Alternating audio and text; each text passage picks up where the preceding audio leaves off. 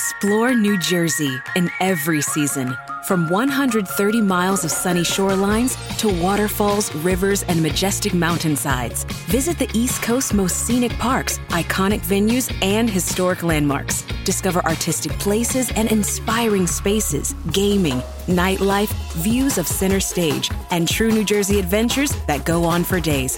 Plan your itinerary today at visitnj.org.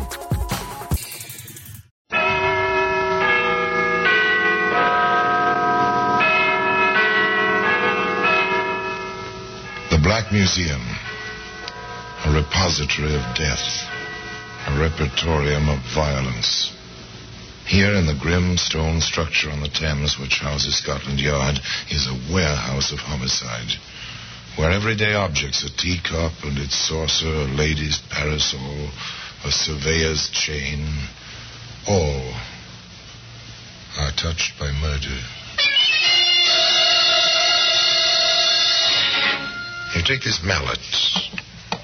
It's a familiar object, a wooden mallet, worn, got a wooden head, marked, necked with all its uses. Maybe you have one in the cellar, in the forgotten tool chest at the bottom of your closet, in the toolbox of your car. But I doubt if you would care to own this one.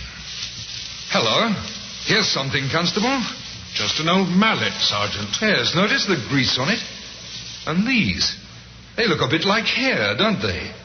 Human hair. Well, anyway, today, the mallet can be seen in a very special place of honor in the Black Museum.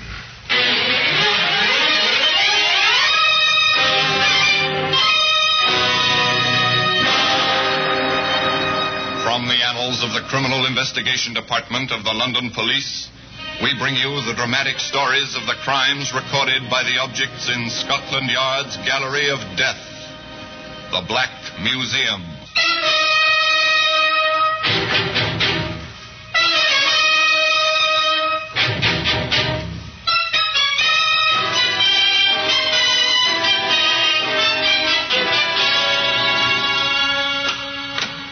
Well, here we are, the Black Museum.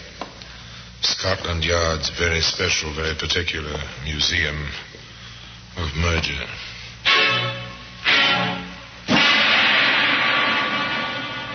Here, here lies death. Row on row of cabinets. And in the cabinets, each in its place, each with its simple white card detailing victim and killer, time and place. The weapons, many of which you couldn't conceive as weapons, line these stone walls. Now, here, here, for instance. This is a woman's handkerchief, a bit of lace at the edges, crumpled yellowish with age, yet stuffed as a gag in its owner's throat. It stifles screams, this handkerchief, and the sound of death. Here, a length of heavy chain. Once this chain enclosed a rich man's driveway. It was wrapped around his legs another time. It weighted his body in his private lake until the grappling hooks took hold. And here we are. The mallet. Little white card says, in part, Guy Fawkes Day, bonfire night. Guy Fawkes Day. It's November 5th. It's an old English tradition, you know. The celebration of Mr. Fawkes's attempt to blow up the House of Commons. The English House of Congress, almost 350 years ago. Every November 5th, bonfires of all sizes are to be found on the English countryside as part of this celebration. And that's why, you see, no particular attention was paid to a particular bonfire near a highway in Northampton one November 5th. Although one fellow did comment. Quite a blaze, that one, eh, Davy? Yeah, flames the feet 15, 20 feet. Silly to build a fire that big way out here. Well, maybe the fellas wanted London to see it, eh? Well, every man to his own idea, I always say. You see, no particular attention for that moment. Now listen a moment. Yes, a man running up the road. Past the two fellas trudging home. Hey, mister, anyone at that bonfire? Didn't look in a hurry. Getting on to town. Yeah, I say, he's troubling. Think he's going to catch a train here about this time of night? Might as well save his breath and walk. Too bad if he'd been walking. If Marty and Davy hadn't been on the road just then, if the fire hadn't been quite so spectacular, even for Guy Fawkes' bonfire night, if. However, the ifs don't count. Davy was a touch curious about that bonfire now, as he and his friend came almost abreast of the blaze. Mighty big fire. Think we ought to take a look, Marty? Oh, I'm tired. Fella said there wasn't nobody over there. He didn't. Said he didn't look. Well, I'm going to. Those spots get into the trees, we can have trouble, the wind and all. Oh, all right. Have it your own way. Yeah, blimey. You can feel the heat right over here. Here, that's no bonfire. It's a car burning. Here, we got to get help. This will make trouble. Come on. The two men dashed for town in the wake of the man who'd passed them, and there in the village, they found the local police constable. Quickly, they gathered tools left over from the day's bombing and buckets, stirrup pumps, and raced back to the fire in the constable's old car. They didn't waste talk at the scene. In a matter of minutes, the blaze was under control. A few minutes more, and they could get close enough to see into the car, or see into what was left of it. Not too close, men. There's a lot of heat there. Here, constable, point that flashlight over there. Where? To the right. No, more to the right. The front seat. Looks like a bundle of rags. Oh, that's no bundle. That's what's left of a man. Charred, blackened, a twisted heap, but still recognizable as the body of a man. When the first shock was past, the local police constable ordered the men to stand watch while he telephoned. Before dawn, the experts were on the job. Uh, all right, Sergeant. What have we got so far? Number of the car, sir. MU 2489. Some fragments of the clothing. Garter buckles, belt buckles. Mm-hmm. A few pieces of cloth. That's about all, Inspector. Yeah, not much to go on. Oh, well, maybe pathology will give us something. Meanwhile, trace the registration, find the owner, search the area around here carefully. Routine, Sergeant. Let me know. Yes, sir. The usual. Now then, you two. Yes, sir? I see. Uh, about this fellow who passed you running away from here. What did he look like? Well, it was pretty dark last night, sir. Well, he had no hat on. Yes, sir. Marty's right. No hat, but a top coat and a briefcase. I see. Anything else? Notice his hair? Well, it were dark. Uh, seemed like a lot of it, uh, sort of a round face. You couldn't see his eyes or anything like that. Ah.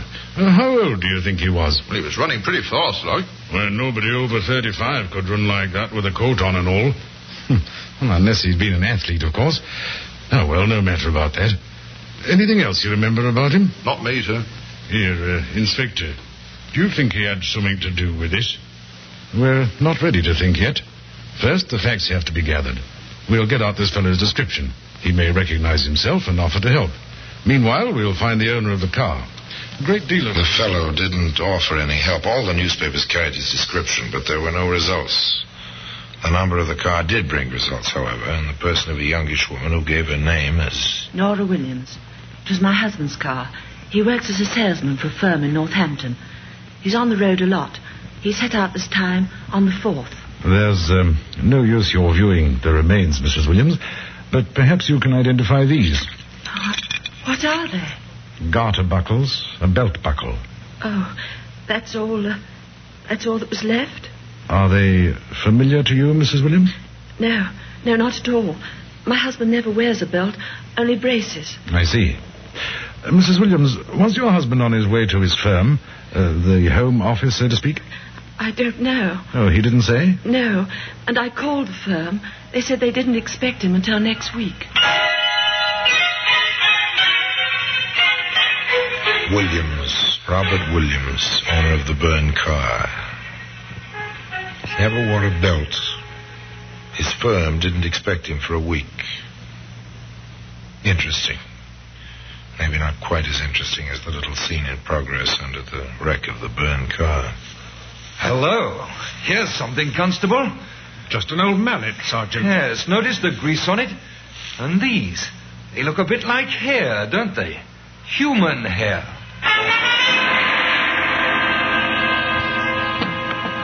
There it is, Inspector. Found it about ten yards from the wreckage. Oh, just an old mallet. No weathering of the paint. Yeah. Grease, bits of hair. How far was it from the petrol tin? Just a few feet. Another few steps away, that scorched area began. Oh, the main area or that sort of trail we found burned through the weeds? The trail, sir. Yeah. You're reconstructing something, Sergeant. Let's have it. Well, sir, suppose that someone hit Williams with the mallet and drove the car off the road. Mm-hmm. Then threw some petrol from the tin on the car and laid a kind of trail of it until the tin was empty. Yes. This party might have tossed away the mallet, dropped the tin, and thrown a lighted match onto the gasoline. It's possible, Inspector. Yeah. You may be closer than you think. Pathology reports that the man who died had been drinking heavily, and that the bits of cloth we found had been soaked in petrol. Soaked in it, sir? And not burned? The cloth came from the armpits of the dead man's jacket. Soaked to the armpits in petrol. Whoever wanted Williams out of the way was thorough, to say the least. Yes, but we don't know yet, Sergeant, if the corpus delicti is Williams. All we know is that Williams is missing, and his burning motor car contained a corpse. Yes, sir. But if the body isn't Williams, then our missing man. Maybe Williams, and maybe a murderer. Well, we'll see.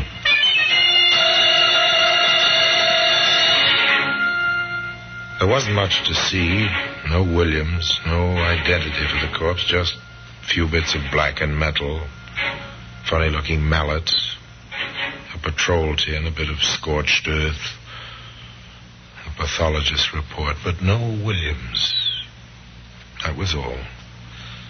And then, quite suddenly, there was a plethora of Williams. My name is May Williams. I haven't heard from my husband for three days. It's not like Robert. We were married in May. He wanted it then because my first name is May. I'm Dorothy Williams. I married Robert Williams two years ago. Our home's in Brixton. We have a little boy, Robert Jr., of course. I left the hospital to come here, Sergeant. Our son was born just two weeks ago. He's our second child. Robert and I have been married three years. He was at the hospital on Guy Fawkes Day just before he left on his trip. I can hear him saying, Now, Elizabeth, don't you worry. I'll be back in five days. I interviewed Mrs. Williams myself, Sergeant.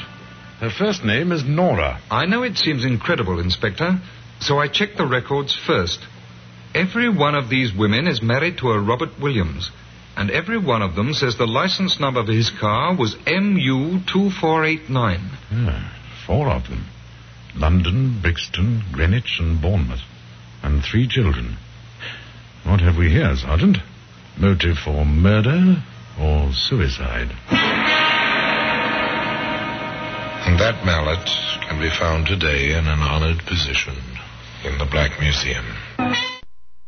Now back to Theater of the Mind on 104.5 Chum FM.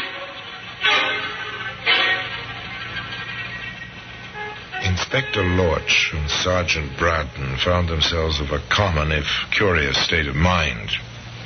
There was the very human and male tendency towards some small admiration for a man who could keep four wives reasonably happy. And most men have their difficulties with one.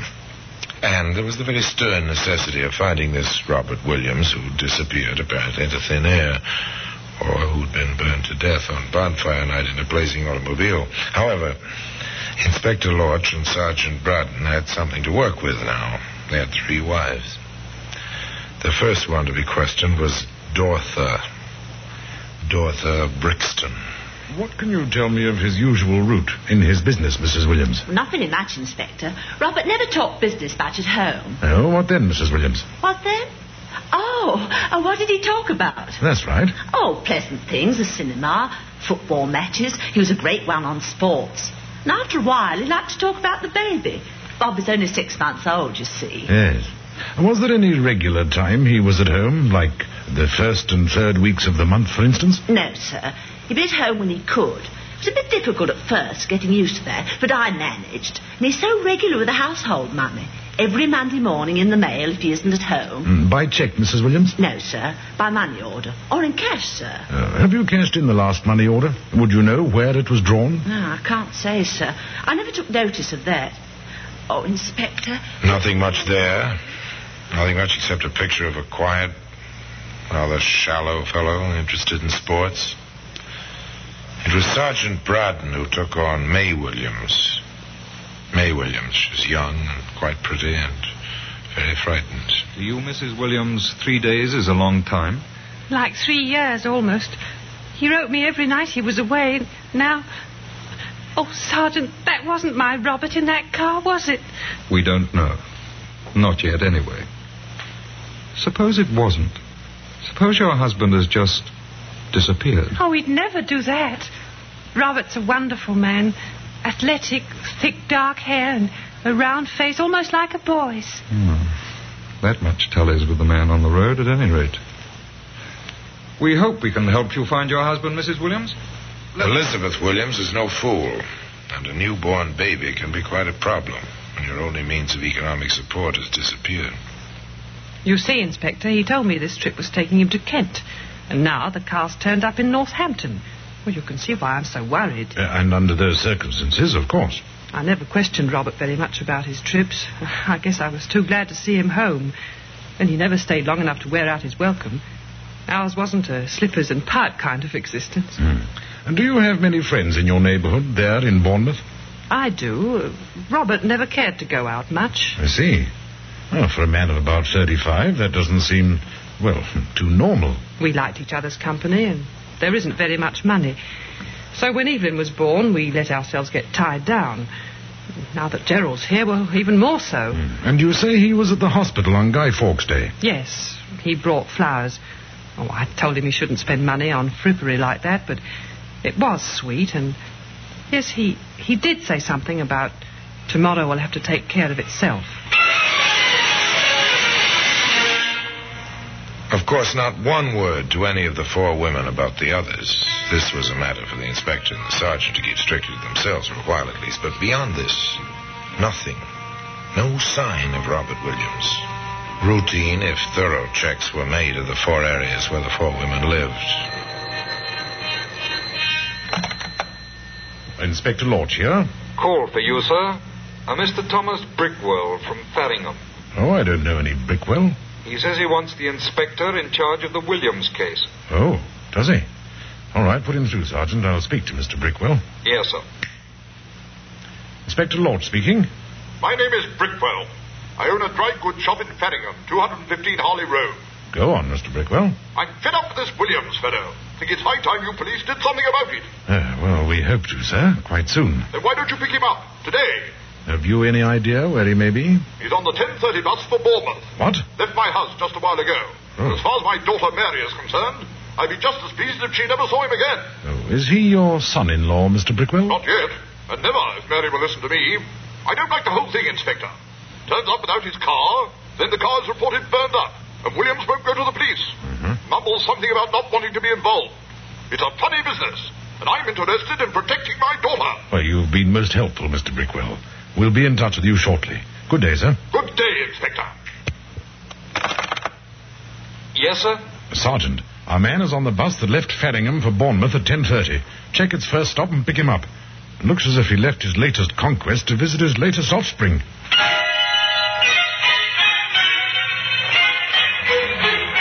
I beg your pardon, sir. Is your name Williams?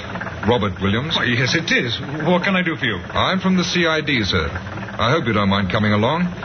Inspector Lorch would appreciate a word with you. May I see your identification? Of course. Here you are. I, I see you. Oh, very well, Sergeant. You know, it's a little strange. Actually, I was on my way to see you. Well, that was his story. And he stayed with it all the way. He was on his way to the yard to tell his story. And it was quite a story. Let's have that again, Mr. Williams. I picked up this hitchhiker, you see, just below Northampton. He had a bottle and began to drink rather steadily. See? I was just about on the verge of asking him to leave the car when the engine began to cough. I was uh, getting out of petrol, so I pulled over to the side of the road and off. My passenger seemed to be asleep. I, I took the petrol tin from the back, the one I keep for such emergencies, you see, and just as I started for the road, the man called out. Oh, he wasn't asleep then. Apparently not. Uh, did I have a smoke on me, he wanted to know. I tossed him a cigar. Never, never smoke myself, but just keep them for the customers. You, you know how that is. Yes, yes, of course. Go on, Mr. Williams. Well, I started for the road again. Suddenly I heard a kind of whoosh behind me. I, I looked, and my car was a sheet of flame. My passenger was in the middle of it. I must have panicked. The next thing I knew, I was running up the road. And that's all you remember? That's all. Uh, anything you want to ask him, Sergeant? Yes, sir. Mr. Williams, you took your briefcase with you when you went for petrol? I was afraid my passenger might steal it. He had his hand on it several times earlier. You don't wear hats, Mr. Williams? I must have lost it.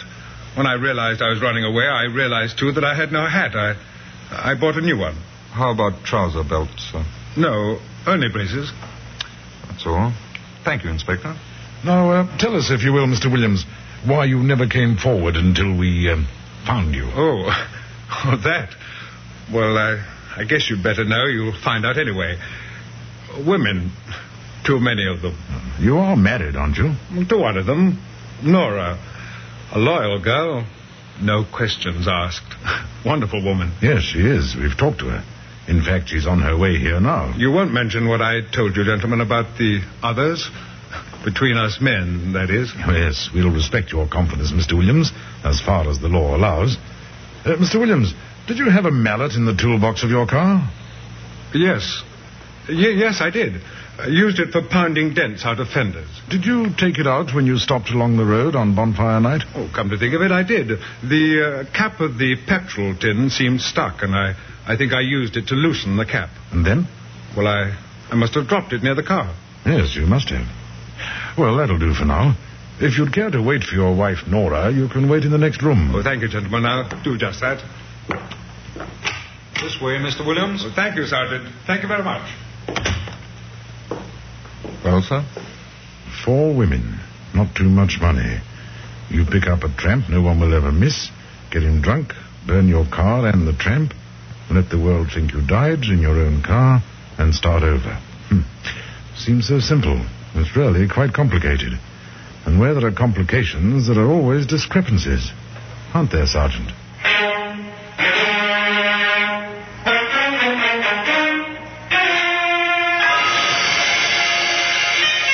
Discrepancies.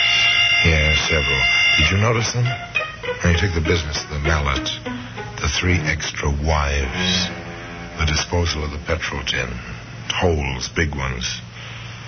And of all people, it was Nora Williams who supplied the next one. If I may, Inspector, I'd like to have my husband's wallet returned now. Oh, is there something in it he particularly wants? Yes, some of the money. He's out of tobacco and wants to buy some cigars. Oh. I never saw such a man for smoking. Pipes, cigars, cigarettes. He certainly loves tobacco. Next one. And if Robert Williams lied on that score, in how many other instances? We found the petrol tin 15 yards from the wreck. How did it get there, Mr. Williams? I, I must have carried it there and dropped it or something.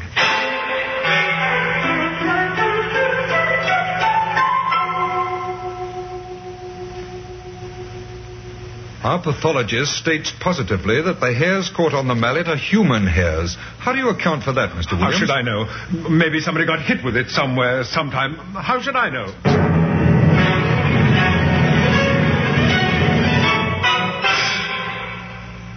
You said you don't smoke. And then your wife asks for your money to buy tobacco. Why did you lie, Williams? What's she trying to do? Frame me? I suggest, Williams, that you had petrol in that tin all the time. That you poured it over that vagrant after you knocked him unconscious with a mallet. That you laid a trail to the car and set fire to it yourself. Ridiculous. Absolutely ridiculous. What for? Why should I do a thing like that? We have that answer, Williams. All four answers. In London, Brixton, Greenwich, and Bournemouth. And a possible fifth in Faringham. Your story doesn't wash, Williams. We're charging you with willful murder, and I warn you that anything you say will be taken down in writing and may be used in evidence. Now, about this mallet. And that mallet can be found today if you look for it in an honored place in the Black Museum.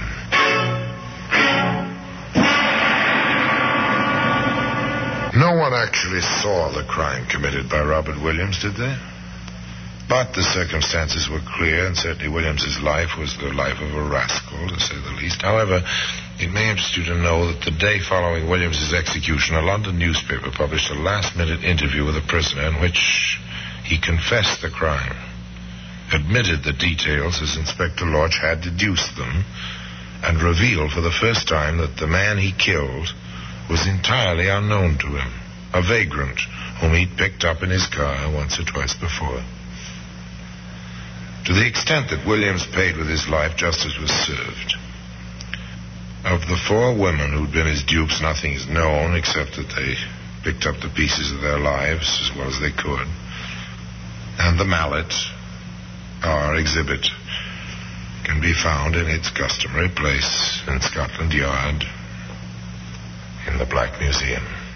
And now, until next time, till we meet again in the same place, and I tell you another story of the Black Museum, I remain as always, obediently yours.